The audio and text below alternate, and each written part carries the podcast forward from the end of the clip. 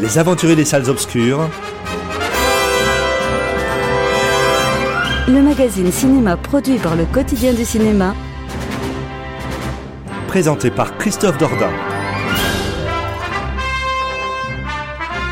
Bonjour à toutes et à tous, merci de nous faire le grand plaisir, de nous faire l'amitié comme à chaque fois ou presque, d'être à l'antenne, de nous retrouver donc sur Radio Campus Lille pour cette émission consacrée à l'actualité du cinéma, les salles obscures, Christophe Dordan au micro, et je serai soutenu comme toujours par une très belle équipe et vous pourrez profiter des interventions de David Mocky, Fouad Boudard, Christophe Colpart, Jérémy Joly et David Marmignon. Nous sommes ensemble jusqu'à 15h.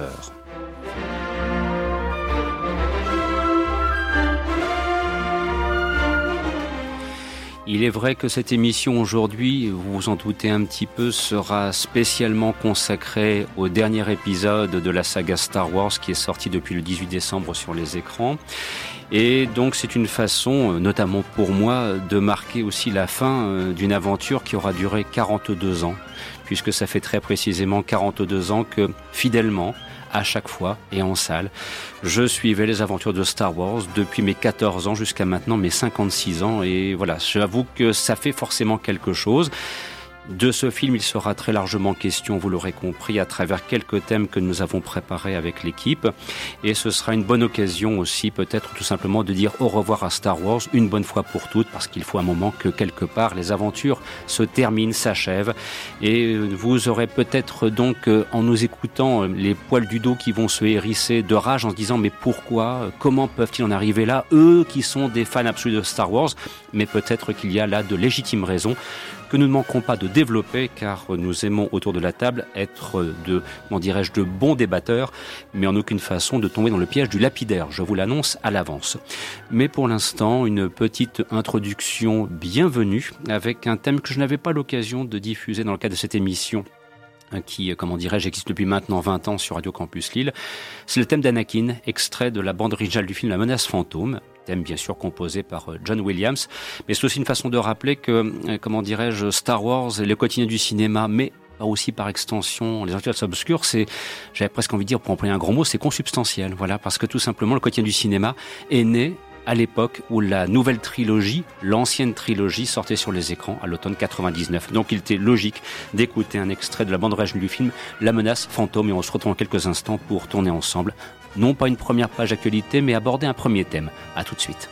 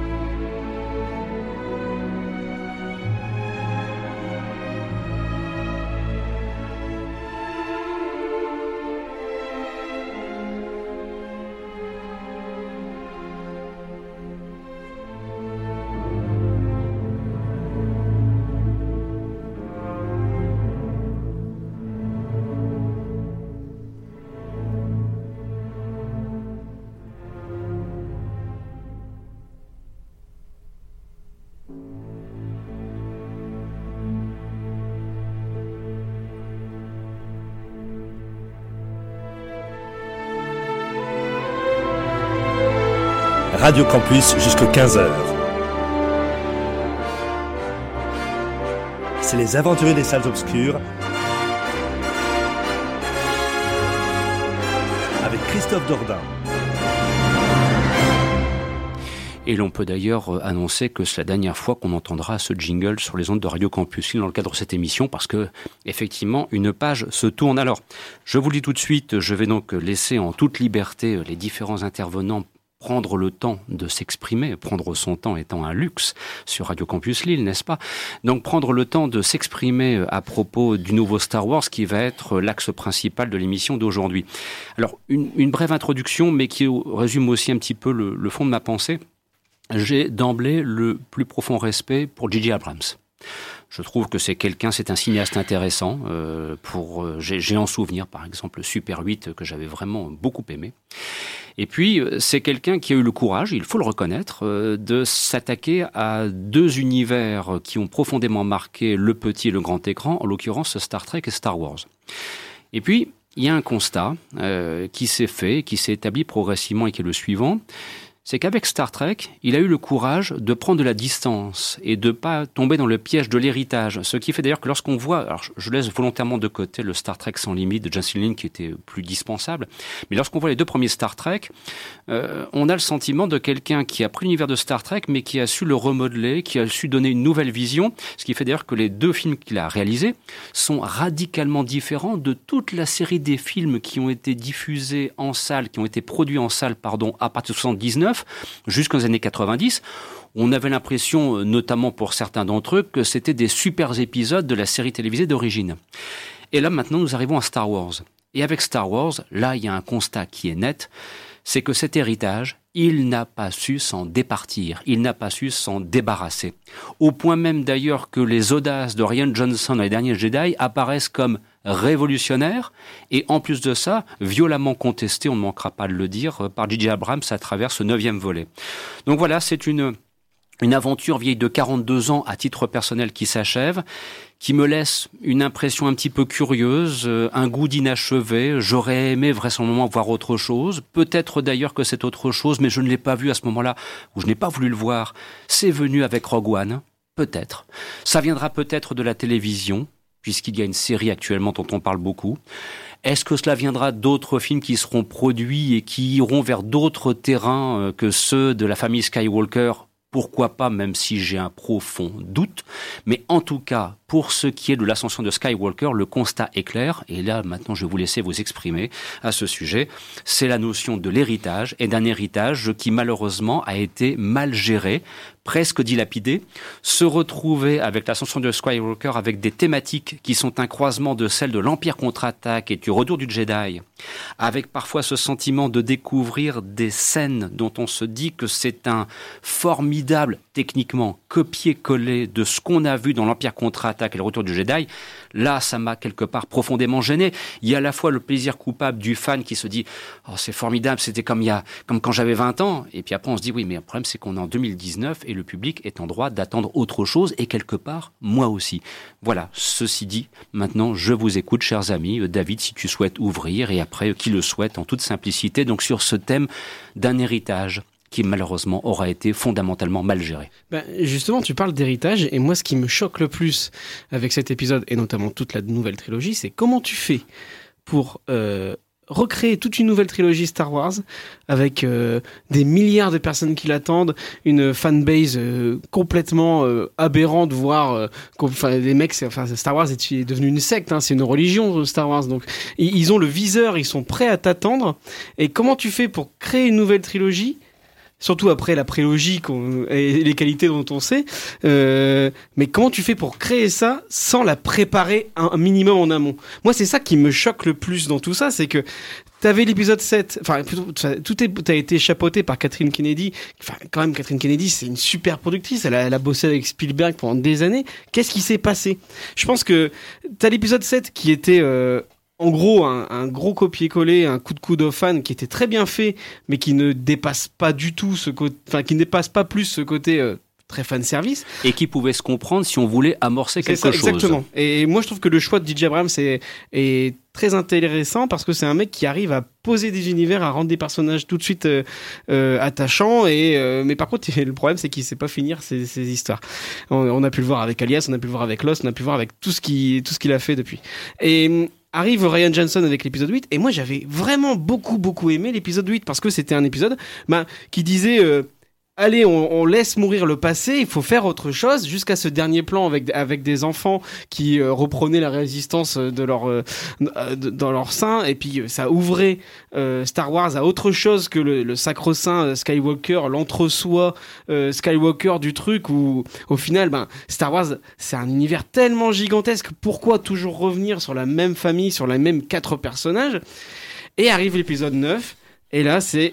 exactement l'inverse de l'épisode 8, c'est-à-dire que le film commence, pendant un quart d'heure on te dit « Hey les gars, vous avez râlé pour l'épisode 8, vous inquiétez pas, tout rentre dans l'ordre avec celui-là », on détruit tout ce que l'épisode 8 avait voulu faire. Alors il y avait le personnage de Rose, on la voit 4 minutes, il y avait les enfants, on n'entend plus parler, les parents de Rey qui n'étaient personne, là on va pas spoiler, mais évidemment que c'était pas du tout ce qui était prévu, et donc du coup on a un épisode 9 complètement foiré narrativement, qui ne raconte rien, qui essaye de se raccrocher aux branches, mais on peut pas vraiment jeter la pierre à J.J. Abrams parce que c'était un film impossible à réussir au final, parce que quand tu vois la liste de contingences qu'ils ont, il faut faire plaisir aux fans. Il faut faire plaisir aux fans qui avaient râlé et qui avaient demandé le lynchage de Rian Johnson. Il faut faire plaisir aux actionnaires, il faut faire plaisir au parc d'attractions, faut faire plaisir à Madame Michu qui connaît rien à Star Wars mais qui se fait traîner là par ses enfants, et donc du coup il faut lui faire un truc pas trop compliqué,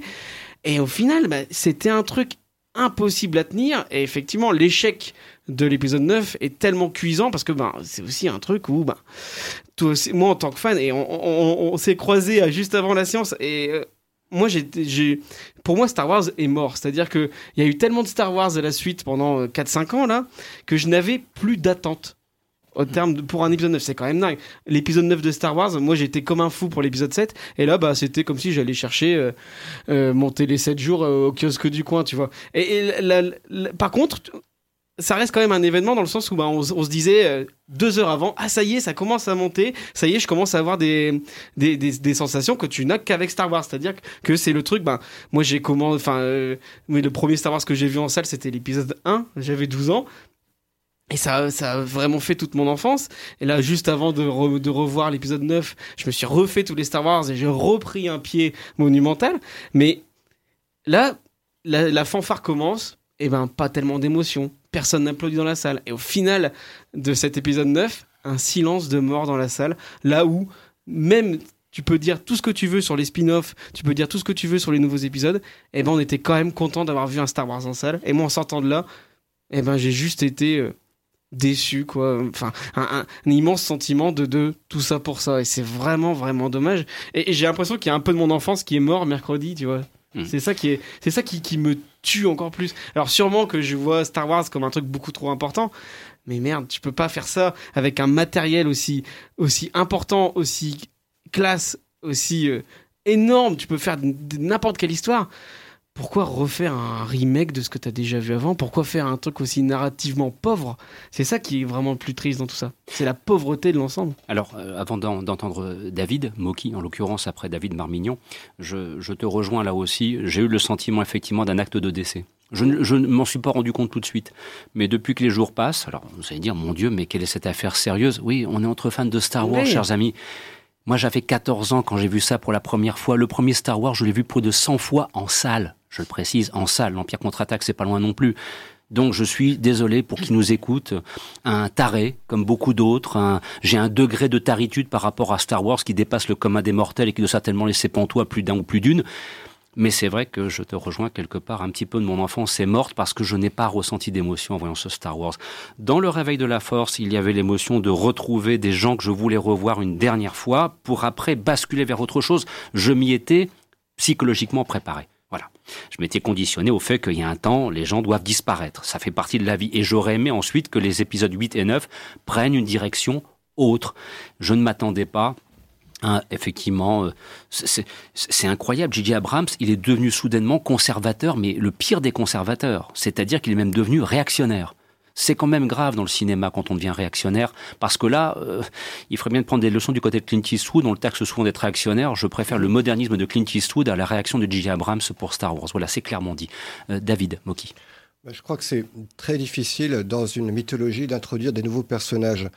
Et on voit bien d'ailleurs que dans cette nouvelle trilogie, ces nouveaux personnages qui sont le pilote dont j'ai oublié le prénom, etc., ont finalement une place assez anecdotique par rapport aux personnages fondamentaux qui sont effectivement la dynastie Skywalker et qui se déclinent en fils, petite-fille, etc., tout ce que vous voulez. Mais ce qui est intéressant ici, c'est que si dans les trilogies précédentes, la quête d'identité de ces personnages était finalement parallèle à un contexte de guerre, de conflit, de libération. Ici, la résolution de cette quête d'identité, elle est fondamentale, elle est sous-jacente à la résolution de ce conflit général.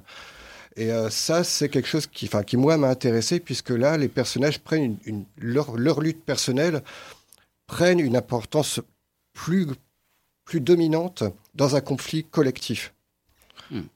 Mais alors, c'est à propos des personnages, d'ailleurs, on pourra, si on le souhaite, à un moment évoquer aussi les comédiens, parce que, entendons-nous bien, il y a beaucoup de gens qui vont aller voir Son de Skywalker qui vont trouver ça génial, hein. Il y en a. Et puis tant mieux pour eux. Et tant mieux pour eux. Maintenant, c'est un film qui est singulièrement clivant.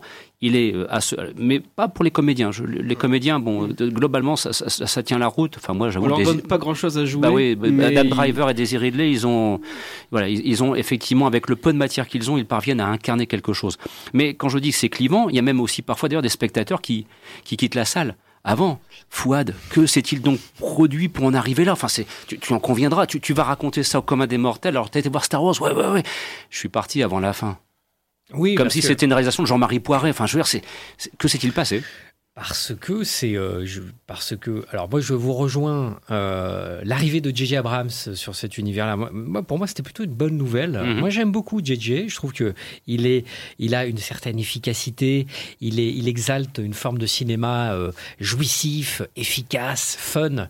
Et donc, pour moi, il était vraiment qualifié pour reprendre cet univers. J'aimais beaucoup ce qu'il avait fait de Star Trek, franchise à bout de souffle. Un peu dans l'impasse et poussiéreuse, et il a relancé cet univers. Et donc, pour moi, il était qualifié. Et un épisode 7 qui était plutôt safe, qui était un remake, plus ou moins, de l'épisode 4, pourquoi pas ? Et je suis parti effectivement au bout des 2 tiers, parce que justement, j'en avais plus rien à faire de ces personnages, et c'est le gros problème de cette trilogie, ce sont ces personnages complètement vides, qui n'ont aucun intérêt. Le problème de cette nouvelle trilogie, c'est que chaque volet a été fait en contradiction avec le précédent. Donc, comment maintenir une cohérence ? Comment maintenir une continuité narrative ? C'est impossible. Après l'épisode 7, nouvelle équipe à bord avec Rian Johnson, son pote producteur, nouveau scénariste, qui redistribue les cartes. Donc, redistribue les cartes. Mais dans ces cas-là, il faut que l'épisode 9 continue. Eh bien non. Donc c'est J.J. Abrams qui revient pour l'épisode 9 et qui rétropédale. Donc c'est le bordel. Et j'espère qu'on le saura un jour, mais j'ai l'impression que il y a eu du fight en coulisses. Ça sent pas la sérénité, tout ça. Non, l'héritage a été fort mal géré pour le coup. Dans le film, c'est clairement dit. Enfin, t'as des scènes qui répondent aux scènes de l'épisode 8, notamment Luke. Enfin, on en a parlé que il osait détruire le sabre laser de Luke dans l'épisode 8. Là, Luke, il récupère son sabre laser et dit, bah non, une arme Jedi, ça se respecte. Il y a que des trucs comme ça. Le premier quart d'heure passe son temps à chier sur l'autre. Ils se font des bras d'honneur. Par scène interposée, je pense qu'il y a eu un peu de grabuge entre ces deux-là. C'est dingue de se dire dans un truc aussi énorme que Star Wars, il y a de la place pour faire des guerres de clochers, tu vois. C'est alors ça que et puis c'est d'autant plus étonnant, c'est que Kathleen Kennedy a mis en place le Star Wars Story Group, qui est un pool de je sais pas combien de scénaristes, et qui il y en avait une bonne douzaine, je crois, et dont la fonction est de veiller à la cohérence de l'univers Star Wars. Ils étaient pas venus le jour là, je crois. Je pense que Ouais. Ils n'ont pas encore pris leur fonction, si tu veux. Donc, du coup, une fatigue, parce qu'il y a un épisode qu'il ne fallait pas rater, c'est l'épisode 8. L'épisode 8, en fait, il est réalisé comme un stand-alone, un film unitaire. Et c'est ça le problème avec cette trilogie. Quand on regarde la trilogie originale, même quand on regarde la trilogie du Seigneur des Anneaux, le deuxième volet est crucial, parce qu'il redistribue les cartes, il redistribue les enjeux. Et si le deuxième volet est réussi, normalement, le troisième volet l'est également, parce que il donne une rampe de lancement pour la fin de l'histoire, et surtout, il donne envie de voir la fin de l'histoire. Ce qu'avait fait George Lucas avec la revanche des Sith, en l'occurrence. Exactement. Et donc, c'est ça le problème de cette trilogie, c'est qu'elle a été faite, écrite, pensée, conçue, au détriment du bon sens, d'où une fatigue. J'y suis allé parce qu'il fallait clôturer le bazar. Et je me suis dit, bon, quand tu as vu les deux épisodes d'une trilogie, bah, tu vas voir le troisième, tu vas voir comment ça finit. Je n'ai même pas tenu jusqu'à la fin, tellement j'en avais absolument rien à foutre des personnages. Alors Christophe et après Jérémy, afin de pouvoir entendre tout le monde sur ce premier thème donc de l'héritage mal géré et forcément des frustrations, des tonnes de frustrations que cela a suscité, Christophe, tu nous rejoins là aussi. Hein, on vous l'annonce à l'avance, on va globalement plutôt négatif. Hein, au grand désespoir des qui nous écoutent, je ne pourrais même pas imaginer ce que ça va donner quand ça va être diffusé en podcast. Voyez, on va se faire incendier, je vous le dis tout de suite. Ah, bien sûr, c'est dommage d'en arriver là. Je pense qu'il y a un gros problème sur cette nouvelle trilogie, c'est qu'il y a... Il n'y a pas de respect des deux précédentes. Il y a eu beaucoup de conflits en interne. Il y a de gros manques. Il y a de gros manques. Lesquels pour moi, il y a un gros manque de dramaturgie. Ça manque de dramaturgie. Totalement. Ça manque énormément de dramaturgie par rapport à la première trilogie de George Lucas. Et même, comme tu le disais, par rapport à la... Pour moi, le seul épisode valable de la deuxième trilogie de George Lucas, qui est la revanche des Sith. L'attaque des clones, c'était déjà bien. La menace fantôme, c'est pas bon. L'attaque des clones, c'était vraiment mieux. Voilà. On dit que l'ascension des Skywalker est le pire Star Wars. J'irai pas jusqu'à dire ça, parce que la menace fantôme, c'est quand même le summum du mauvais. Du mauvais goût. Et du mauvais goût. Bon, voilà, pour moi, le problème dans cette nouvelle trilogie, c'est trop de fanservice tue une franchise qui était potentiellement hyper intéressante, un gros manque de dramaturgie, le fait qu'on n'arrive pas à s'intéresser aux nouveaux personnages et que c'est plus les anciens qui prédominent, aussi l'absence de nouveaux thèmes musicaux. Oui, et le thème de Rey qui est sympa. Il y a beaucoup de choses qui gênent. Moi, je pense que cette nouvelle trilogie, elle souffre clairement de ce que j'appelle le syndrome Mickey. Jérémy, syndrome Mickey, pour toi aussi, ou un peu plus... des éléments positifs, essayons de voir. Non, je n'y arriverai pas à trouver d'éléments positifs. Pour moi, cette trilogie n'aurait pas dû voir le jour. Elle se fait de l'argent sur la nostalgie des spectateurs. Si elle n'apporte pas d'originalité, de nouveauté, les spectateurs se déplacent au cinéma. Et là, franchement, je leur conseille plus de rester chez eux, de regarder les deux premières trilogies et de ne pas voir. Ça ne vaut vraiment pas le coup. Carrément. Et moi, la prélogie de George Lucas remonte dans mon estime. Elle a beaucoup plus de cohérence que celle-ci. Au moins, c'était ses films à lui. Et je les trouvais, encore aujourd'hui, visuellement beaucoup plus riches et généreux.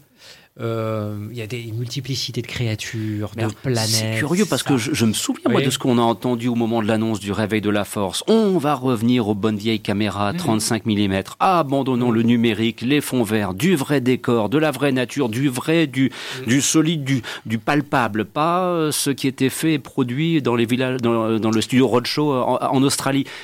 Curieux quand même avec le temps, cette reconsidération de cette seconde trilogie par rapport à ce qu'on connaît maintenant. Tu regardes les nouveaux films, les derniers, les production design est relativement pauvre. Et tu vois, c'est une planète de désert, après c'est une forêt. Je veux dire, ils reviennent au réel, mais il n'y a pas grand-chose en fait. C'est vrai qu'il est plus faible que Rogue One, par exemple. Tu vois, Rogue One est beaucoup plus foisonnant à ce niveau-là. Moi, j'aime bien Rogue One. Hein. Je trouve qu'il y a des très bonnes choses. Peut-être qu'au fil du temps, je vais le reconsidérer. J'avoue, je fais une parenthèse avant d'écouter David et puis Christophe. J'ai fait un truc tout bête. Quand jeudi soir, j'ai revu Star Wars, Un Nouvel Espoir. Allez savoir pourquoi. Allez savoir pourquoi. Les yeux. Peut-être, ou bien j'avais besoin de renaître quelque part, David. Mais on parle d'héritage, mais il faut aussi dire à quel point les deux trilogies Star Wars étaient des trilogies précurseurs en termes de production, en termes de réalisation, en termes d'effets spéciaux. Enfin, tu vois, on va pas revenir sur la première trilogie Star Wars qui a révolutionné le monde des effets spéciaux, mais la trilogie Star Wars a aussi révolutionné le montage. C'était la première fois qu'on utilisait du montage virtuel. La production, c'était la première fois qu'on tournait en numérique entièrement, avec des fonds verts, avec un personnage Jar Jar, le fameux Jar Jar qui était entièrement créé par ordinateur.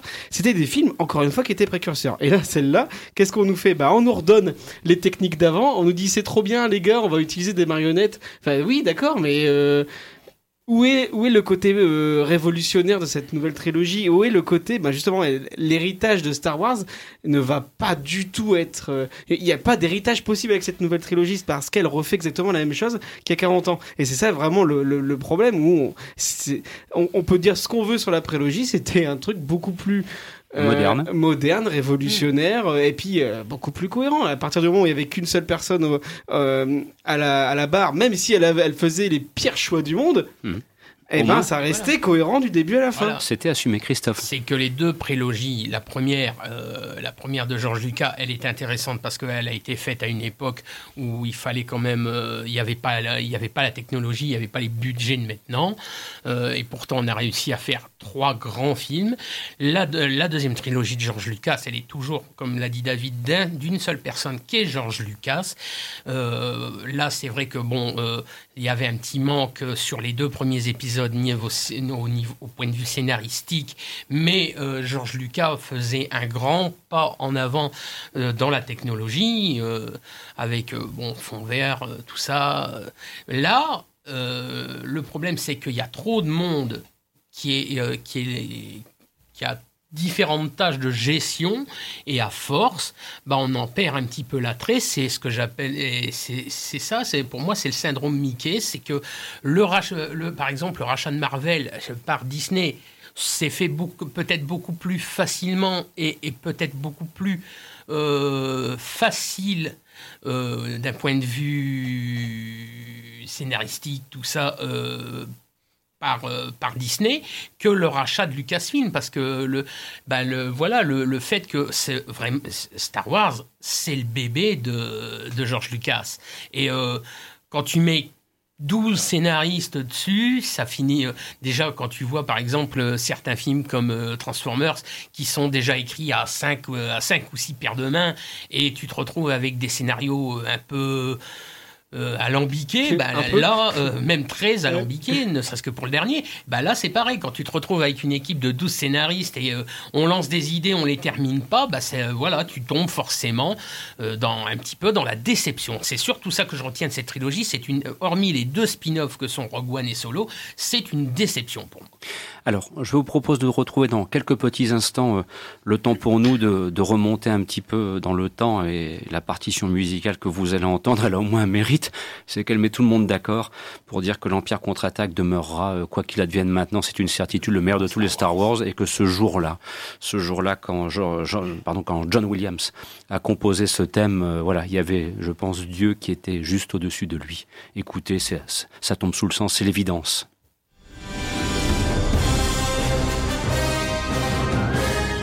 Radio Campus jusqu'à 15h.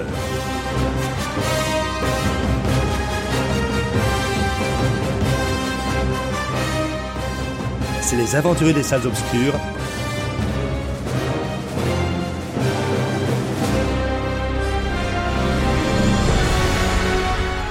Avec Christophe Dordan.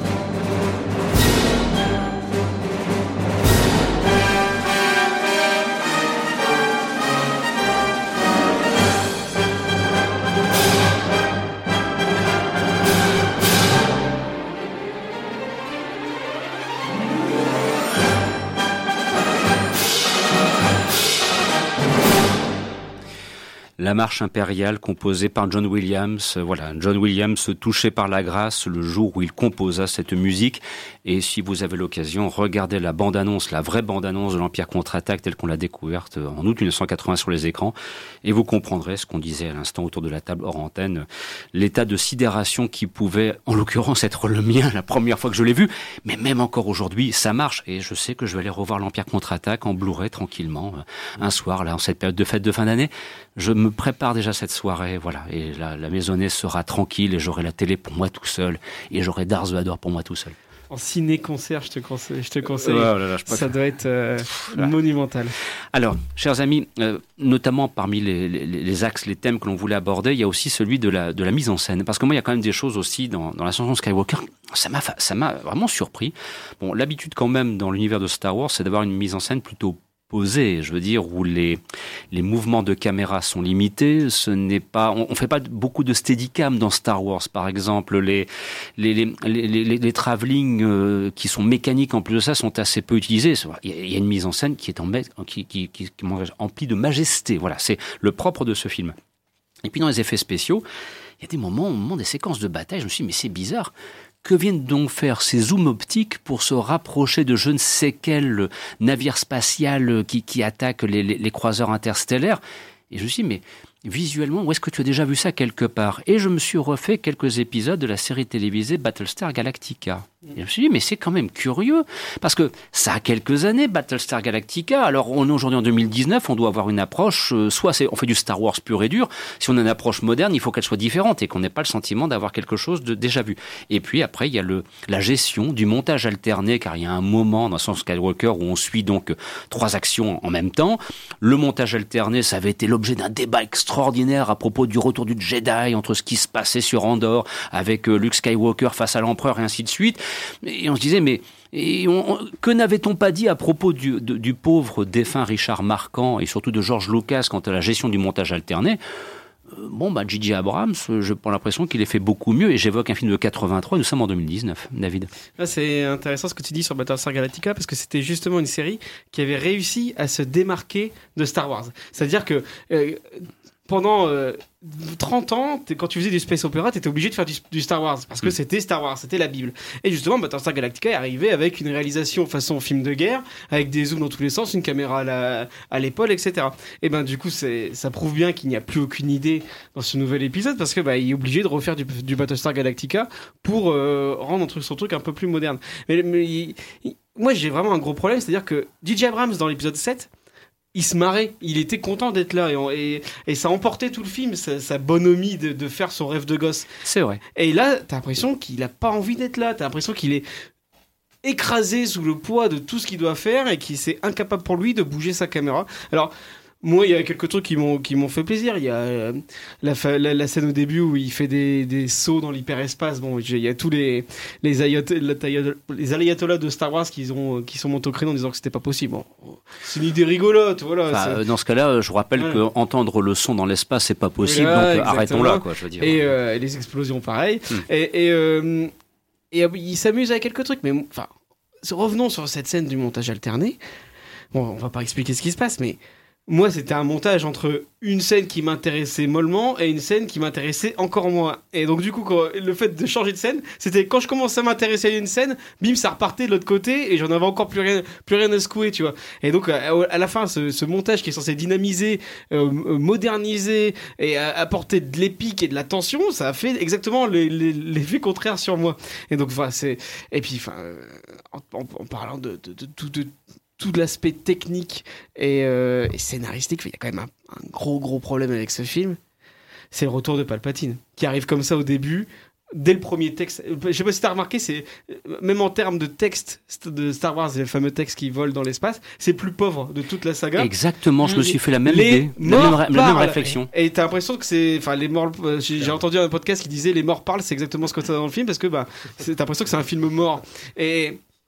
Et t'as ça dans tout le film, mais je trouve que dès la première phrase, c'est le retour de Palpatine. Et toi, tu fais quoi ? Où ? Comment ? Et jamais dans le film, on te l'explique. Et c'est exactement comme ça pour plein de trucs, d'éléments narratifs. Ça aurait pu s'appeler l'ascension des revenants, en quelque sorte. Et les morts parlent littéralement, puisque Carrie Fisher et artificiellement ajoutée alors qu'elle est décédée entre l'épisode 8 et 9. Et en fait, son rôle se résume à des prises, des chutes de l'épisode 8 qui sont remachinées, réagencées. Ça passe encore, mais c'est limite. Ça passe tout juste, mais c'est quand même limite. Ouais. Et puis surtout, elle a une place très importante dans le scénario, alors que donne pas une place importante au scénario. Non, quelqu'un qui n'est plus là. Elle est symboliquement là parce que c'est Leia, donc elle a droit à un enterrement, etc. Jérémy, s'il te plaît. Oui, je voulais revenir sur le montage alterné. C'est vrai que ça aurait pu être une bonne idée, mais comme l'action est pas du tout intéressante, Fouad le disait, les personnages, ce qu'ils vont devenir, on ne s'y attache pas et ça devient plat et ça devient vraiment pas du tout intéressant. C'est même un cache-misère pour éviter qu'on réfléchisse trop au scénario. Vu qu'il est raccommodé avec des scotch dans tous les sens, ce montage alterné te permet de te dire « Ah, là on est avec eux, ah, là on est avec eux, ah, là on est avec eux ». Et donc du coup, t'oublies la scène que tu viens de voir et tu te rends pas compte que quand tu réfléchis 5 secondes, tout ça n'a aucun sens. Et donc du coup, je pense que le montage alterné, c'est quand ils ont dû faire le montage d'un coup et dire « Oula, c'est vraiment pas possible, on le voit qu'on a fait n'importe quoi. Vas-y, mélange les scènes, ça passera un petit peu mieux. » C'est ça. Christophe et après David. Ouais, c'est vrai que le personnage de Leia, Carrie Fisher, est très présent tout au long du film. Bon, après, techniquement, je trouve quand même que il y a quand même une grosse amélioration là-dessus sur le fait que ça soit retouché et tout ça, parce que ça se voit quand même beaucoup moins que l'apparition de Peter Cushing dans l'épisode 7. Tu vois quand même beaucoup moins. Mais parce qu'il y a un casque qui entoure et qui filtre aussi un petit peu. Ça reste encore imparfait pour moi. Ça reste imparfait, mais c'est quand même beaucoup plus acceptable. C'est comme même au point de vue de la peau, des yeux. C'est quand même. C'est quand même beaucoup plus. C'est quand même beaucoup plus. Acceptable au point de vue technique, mais c'est vrai que ce problème de montage alterné, tout ça, c'est un peu une facilité technique pour faire oublier vraiment de très gros manques scénaristiques. On a l'impression de revoir le Retour du Jedi. Oui. C'est 20 minutes du Retour du Jedi. Oui. Et il y a 3 minutes de l'Empire contre-attaque au hasard d'une séquence, vous voyez laquelle je fais référence, avec la même musique. Mais c'est vrai qu'il y a beaucoup de... Il y a beaucoup d'idées qui sont lancées. Il y en a certaines qui sont pas mal, qui malheureusement sont pas développées tout au long de cette trilogie. Et c'est ça qui est dommage, c'est que on lance plein de trucs, et on revient sur des choses qui n'intéressent pas forcément le spectateur, et au point d'en oublier certaines autres qui sont dans cette trilogie, qui auraient pu faire de cette trilogie une bonne trilogie. À ce sujet, juste avant d'entendre David, il y a une petite réflexion comme ça que je ne peux m'empêcher d'avoir. En cette année 2019, dernier Rambo, dernier Terminator, dernier Star Wars. Peut-être un jour, il faudra se poser la question de savoir quel bilan on peut en tirer de ces derniers opus pour des franchises aussi importantes de l'histoire du cinéma. La question est dans la réponse dans ta question. C'est une forme de question ouverte, j'en conviens. David. Pour moi, la présence de Carrie Fisher, c'était à la fois très émouvant et très dérangeant. Oui. Parce que, pour moi, c'était l'un des personnages auquel j'étais le plus attaché pour diverses raisons. Et en même temps, c'est très symbolique. Pour moi, ce film, c'est quelque part, c'est une longue veillée funèbre. Mmh. Tous les décors par lesquels on passe, c'est les vestiges de l'Étoile Noire, c'est les vestiges de telle ou telle bataille. C'est vrai. C'est une gigantesque soirée diapo en famille, mais finalement avec que des souvenirs tristes. Mmh. Et j'ai même été satisfait, heureux qu'ils aient pas osé faire des scènes qui mélangeraient Carrie Fisher avec ses anciens partenaires. Et là, je pense que ça aurait été un désastre. Enfin, ça aurait été presque obscène, quoi. Et puis, pareil pour moi, quand j'ai vu ce final de montage alterné, pour moi, c'était un cache-misère. C'est qu'effectivement, ça cache toutes les invraisemblances, ça cache toutes les fautes. Et, et on n'en tire pas grand-chose, effectivement. Alors, moi, je tiens quand même à souligner... Moi, il y a un acteur qui m'a bluffé, c'est Adam Driver. Oui, carrément. C'est un immense acteur. Moi, il m'a remué dans une scène en particulier. Je ne sais pas si on peut spoiler. On spoil, hein. On a déjà spoilé, non? Non, on n'a encore rien dit. Ça fait 3 quarts d'heure, on a réussi à ne pas trop balancer. Ça fait 43 minutes que je me dis, au miracle, pour l'instant, on n'a fait aucune révélation. Une onde de terreur dans tes yeux quand j'ai dit on va spoiler. Bon, on va pas spoiler. Bon. Parce que je me mets à la place. Bon, je sais pas à quel moment les gens écouteront entre le direct et puis les podcasts, mais je veux aider George Lucas à se payer une nouvelle piscine. Donc, je dirais rien, mais il y a une scène en particulier où vraiment, il transmet des choses, ce mec. Dans son regard, c'est vrai. Une intensité du jeu, alors que le mec il a rien à jouer. Mmh. Oui, c'est ça. Fondamentalement, ce mec-là n'a rien à jouer. Il fait le boulot du scénar. Et il arrive à t'émouvoir. Moi, je dis Adam Driver président. Ce mec est un immense acteur, quoi. C'est spectaculaire ce qu'il arrive à faire. Je suis pas tout à fait d'accord, parce qu'il est, il est dans la même position que Oedipe. Enfin, c'est un Oedipe de science-fiction. Il a tué son père. Sa relation avec sa mère, je pense pas que ça va aussi loin que pour Oedipe, mais, il a un pathos super lourd à gérer et il le fait avec brio. Mais avec les quelques séquences qu'il a où effectivement il a aucun dialogue, où tout passe par son émotion. C'est aussi le seul personnage à peu près bien développé de la trilogie. Donc. C'est ça. Il est à peu près et il est vraiment extraordinaire, ce mec. C'est vrai qu'à côté les autres font figure de sidekick, comme on dit, quoi. Ils sont là en accessoire presque, quoi. Alors, ce sont tous de bons acteurs individuellement, il n'y a pas de problème, mais ils n'ont rien à défendre en fait. Et moi j'aime beaucoup Oscar Isaac, que j'adore. Kerry Russell, le pauvre. J'étais content de l'avoir, mais son personnage n'existe pas dans mais enfin les deux sacrifiés dans ce nouvel opus, ça reste quand même Finn et Poe Dameron, Oscar Isaac, qui n'ont vraiment rien à jouer. Ces personnages alors que Finn est un ancien Stormtrooper. Ils n'en font rien du tout. Ça c'est quand même intéressant. J'ai cru aussi. Ça, c'était la super idée de l'épisode 7. C'était le diable absolu dans le scénario. J'aimais beaucoup cette idée. J'ai trouvé ça intéressant. Avec de possibles retournements de quelqu'un qui revient aux sources du Stormtrooper alors qu'il a pris le bon chemin. Enfin, il y avait un truc à faire. Il y avait un truc à faire avec ce mec. C'est quand même une super idée, ça. Ouh. Et rien du tout. Rien. Et de toute façon, même l'ultime plan final de l'ascension de Skywalker, moi, m'a laissé plus que perplexe en me disant, mais non, revenir à ça pour revoir le même plan qu'en 77. Waouh, non, là, il y a quelque chose qui ne va pas. Il y a quand même, comme tu le disais, de gros problèmes et de production et de scénario, quoi. Je veux dire, ils se sont pris les pieds dans le tapis. Hein. Et de dialogue aussi, parce qu'il y a quand même une très, très grosse pauvreté au niveau des dialogues. Oui, nous qui aimons voir les films en anglais pour le phrasé, pour la puissance de la phrase, ça manque. Anglais, hein. Ou même français. Même des révélations, et nous ne révélerons pas les révélations, apparaissent en disant « Ah bon ?» Même sans ça, c'est l'absence de phrases cultes. Oui. Totalement, totalement. Même I am a bad feeling about this, elle est balancée de façon complètement quelconque par un Lando Calrissian qui ne sert à rien dans le film. Oui, il est là, mais il ne sert strictement à rien. Il est content d'être là, il sourit tout le temps. Mais alors, il y a des jolies créatures. Moi, il y a une petite créature qui m'a bien fait marrer. Oui, le réparateur de... Alors, le hacker de droïdes, Babou. Ouais, c'est Babou, voilà. Ouais, Babou, il est excellent. Ouais. Alors, en plus, on n'arrive pas à voir. C'est une marionnette, c'est une animatronique. Ouais. Wow. Là, pour le coup, c'est bien. Baby Yoda dans Mandalorian. Ouais, c'est une super marionnette, il a une voix comme ça.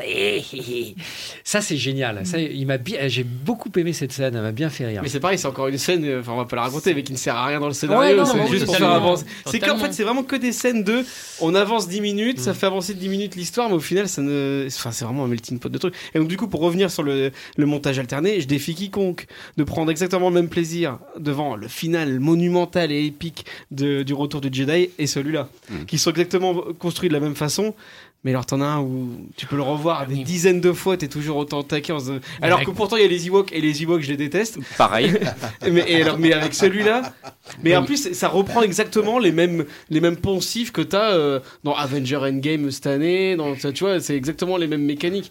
Mais c'est vraiment, vraiment dommage, quoi. Ouais, mais surtout, t'as aussi la musique de l'Empereur dans le Retour du Jedi. Ça fait beaucoup aussi pour le final. Hein. Il y a la qualité scénaristique. On peut dire ce qu'on veut sur le Retour du Jedi, mais le Retour du Jedi a une qualité scénaristique que n'a pas l'Ascension des Skywalker. Il y a une émotion, tout simplement. Oui, et puis bon, il y a des révélations qui sont quand même dans l'Ascension des Skywalker, qui sont à la limite du ridicule. Dans la salle, tout le monde s'est marré. Surtout si c'est pour retrouver celui qui ramassait les cadavres de ceux qui avaient dû s'excuser auprès de Darth Vader pour leur faute commise. et qui était un tout jeune lieutenant et qui est devenu commandant de vaisseau. D'ailleurs, il finit très mal et pour cause, et tant pis pour lui, dans l'Ascension des Skywalker 40 ans plus tard. Quoi. Et voilà, parce qu'il y a des moments, moi je regardais cette trilogie, moi quand je la vois, j'ai l'impression de voir une parodie du travail de Lucas. Il y a des moments, je me dis, mais c'est quoi ? C'est une parodie des frères Wayans, c'est un sketch. Je peux te faire la trilogie. Mais il y a des moments quand tu vois, par exemple. Mais c'est pas turc, ça va. Je préfère encore peut-être. On se marre un peu plus. Voilà, on se marre un peu plus. Parce que quand tu les vois sur cette planète et l'entendre dire. Top, pas de révélation. Non, mais ça, c'est pas une grosse révélation, mais c'est. Mais je suis ton père. C'est la planète. Cette fête-là, c'est la fête des cerfs-volants et des confiseries. Ouais. J'ai envie de dire, on est où ? On est au carnaval à Dunkerque ? Ça, c'est rigolo. On dirait un Burning Man. Mais c'est rigolo. Tu vois, mais ça, c'est symptomatique du film. Le mec, il t'explique qu'il y a une fête. Tous les 42 ans, sorti du programme de Un Nouvel Espoir. Moi, j'entends ça, je dis, ils vont nous faire quelque chose. Mais absolument pas. Non, tu traverses ce décor pendant 30 secondes et après tu passes à autre chose. Parce qu'il faut quand même dire, le film est construit avec 3 arcs. Premier arc, c'est sous LSD, sous speed, ça va à une vitesse hallucinante. T'attends de rien réfléchir. Justement, c'est ce que le film veut, que tu ne réfléchisses absolument pas face au truc débile que t'es en train de regarder. Le deuxième arc, c'est essayer d'expliquer pourquoi le retour de Palpatine et qu'est-ce qu'il fout dans cette histoire. Et alors, c'est des révélations improbables sur des révélations improbables. Et je pense que là, c'est 40 minutes à voir pour c'est tout ce qu'il ne faut pas faire au cinéma. Et après, bah, t'as le final. Et le final, faut quand même dire, je vais finir sur une petite note positive. J'ai quand même eu quelques émotions, des émotions que tu retrouves dans Star Wars. T'entends notamment des anciens Jedi. Ça m'a fait un petit peu quelque chose. T'as toujours le thème de John Williams. Mais au service de quoi ? Au service d'un rien absolument dingue, quoi. Alors, chers amis, il nous reste une dizaine de minutes pour conclure cette émission et je voulais donc, en compagnie de Fouad et en votre compagnie, qu'on évoque aussi les publications fort nombreuses qui ont été consacrées à George Lucas, et notamment une que tu as retenue en priorité et que je te laisse un petit peu le soin de nous présenter pour voir un petit peu quelle est sa richesse et son importance. Alors, c'est un livre sur George Lucas. Il en existe de nombreux. Celui que j'ai sélectionné, c'est l'un des rares, si ce n'est le seul, écrit par un journaliste français. En l'occurrence, Monsieur Rafik Djoumi. C'est un livre qui est sorti il y a près de 20 ans maintenant et qu'on peut trouver sur Internet, qui s'appelle George Lucas, l'homme derrière le mythe. C'est un livre très intéressant, justement, comme son titre l'indique. C'est un livre qui essaye de dresser le portrait de l'homme, de l'être humain. Et il est important de bien connaître la vie de George Lucas pour bien comprendre son œuvre, en fait, et la manière dont il a mené sa carrière et la manière pour laquelle il est devenu ce qu'il est devenu. C'est un garçon qui était très épris de cinéma expérimental. Il avait des ambitions. Quand on regarde ses premiers travaux, THX 1138, et même American Graffiti, qui était expérimental à bien des égards, notamment au niveau du montage, puisque le premier métier de George Lucas, c'est vraiment monteur, techniquement. Il le dit lui-même, il n'aime pas écrire et il n'aime pas diriger les acteurs. Donc, si tu veux, c'est. Il faut voir le making-of d'un Nouvel Espoir, où tous les acteurs se foutent de sa tronche parce qu'ils ne comprennent absolument rien au dialogue qu'ils sont en train de dire. Et puis, lui, il ne leur donne pas des directions très précises. C'est ça, parce qu'il n'aime pas ça. Il est maladivement timide, George Lucas. C'est pas son truc. Lui, il veut être tout seul dans son bureau, il veut faire dessiner des trucs, inventer des univers. C'est pour ça qu'il a toujours été extrêmement bien entouré. C'est vrai. Et d'ailleurs, là, et c'est pour ça que, pour moi, Star Wars, c'est un malentendu.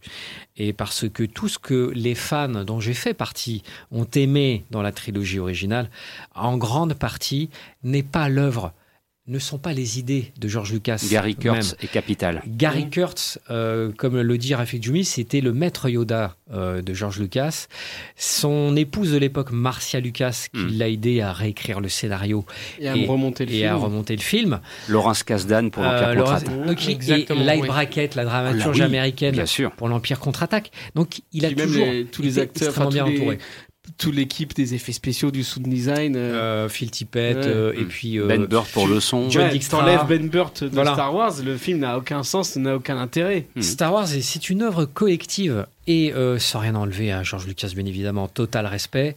Et c'est un monsieur qui a frôlé la mort à l'âge de 17 ans, qui a eu un sacré accident assez gratiné. Quand vous regardez sa caisse, putain, vous vous dites, mais putain, le mec, il a survécu. Et c'était limite James Dean, entre guillemets, la voiture.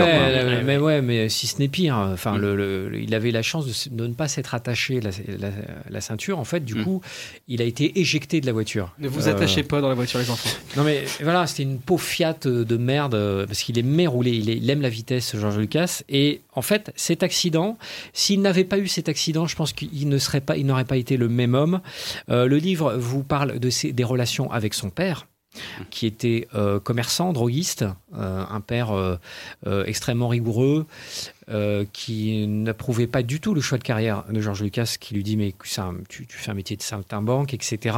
Donc tout ça, c'est important de comprendre le background de cet homme-là, qui nous éclaire d'autant plus sur ce qu'il a fait de l'univers, de son univers Star Wars, qui a été une longue opération de détricotage et de destruction au final.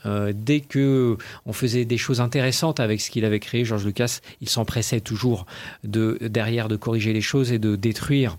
Quand on regarde Indiana Jones 4, c'est un film de George Lucas, quasiment, un peu de choses près. Bien sûr, c'est Spielberg qui l'a réalisé, mais toutes les idées à la con, c'est les idées de George Lucas. Donc, c'est un livre très intéressant aux éditions Absolum. Regardez sur Rakuten ou Amazon, L'homme derrière le mythe de Rafik Djoumi. Alors, une dernière question dans les quelques minutes qui nous restent, parce qu'elle est centrale. Bon, et maintenant ? Il va y avoir exactement dans 3 ans, on en reparle, il y aura une nouvelle trilogie Star Wars. Est-ce que ça sera encore Skywalker ou est-ce que ça sera autre chose ? Non. Non, je pense mais moi je pensais l'idée folle. Et si George Lucas revenait aux manettes avec un truc et une coupée de nouvelle histoire ? Moi non plus, c'est un truc de fou. Mais pourquoi pas ? Mais j'ai l'impression que Disney Plus et bon, là il y a The Mandalorian, il y a un projet de série sur Obi-Wan Kenobi, je crois. Donc là, mais ça pour l'instant c'est un petit peu du unitaire, quoi, entre guillemets, dans l'esprit, quoi. Oui, alors. Il y a pas, tu parles des films canoniques, si tu veux. Et une nouvelle trilogie, point d'interrogation. Moi, je pense que l'avenir de Star Wars, il est plutôt justement du côté de la télé, de séries, des jeux vidéo, de séries qui se proposent une autre approche, un autre ton. Jérémy ? Moi, je pense qu'il y aura peut-être une nouvelle trilogie que l'on regrettera.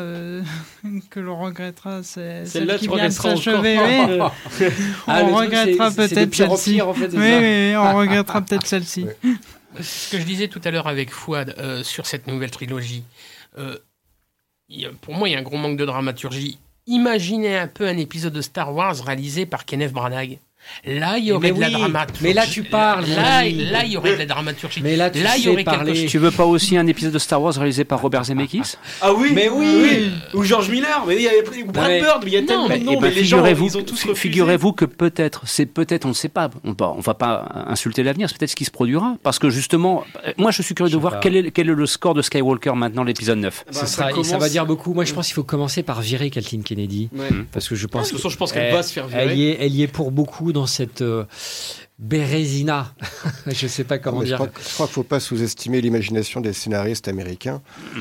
Dans l'univers direct de Star Wars, on peut pourquoi pas imaginer une trilogie qui remonterait à l'origine des Sith, par exemple, parce qu'on nous parle de la fin de Palpatine. Mais... on reviendra dans l'ancienne République. Pourquoi pas, bien sûr, élargir un peu les liens.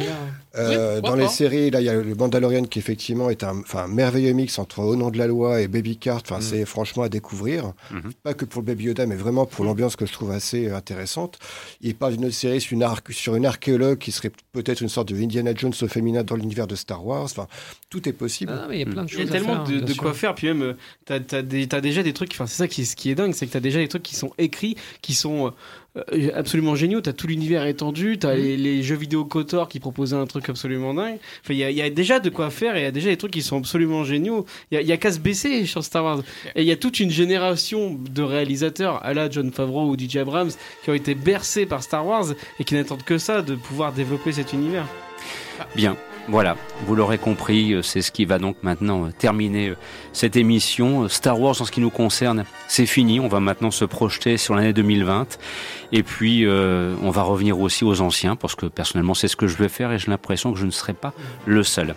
Ainsi se termine cette émission. Vous écoutiez Les Anciens Obscurs avec Christophe Dordan, Fouad Boudard, David Mocky, David Marmignon, Christophe Colpart, Jérémy Joly. Un grand merci de nous avoir suivis. On espère que vous avez apprécié ce programme et surtout, bien évidemment, on vous dit à très bientôt pour de prochaines aventures cinématographiques et sonores. Merci de votre fidélité et de votre attention. Au revoir.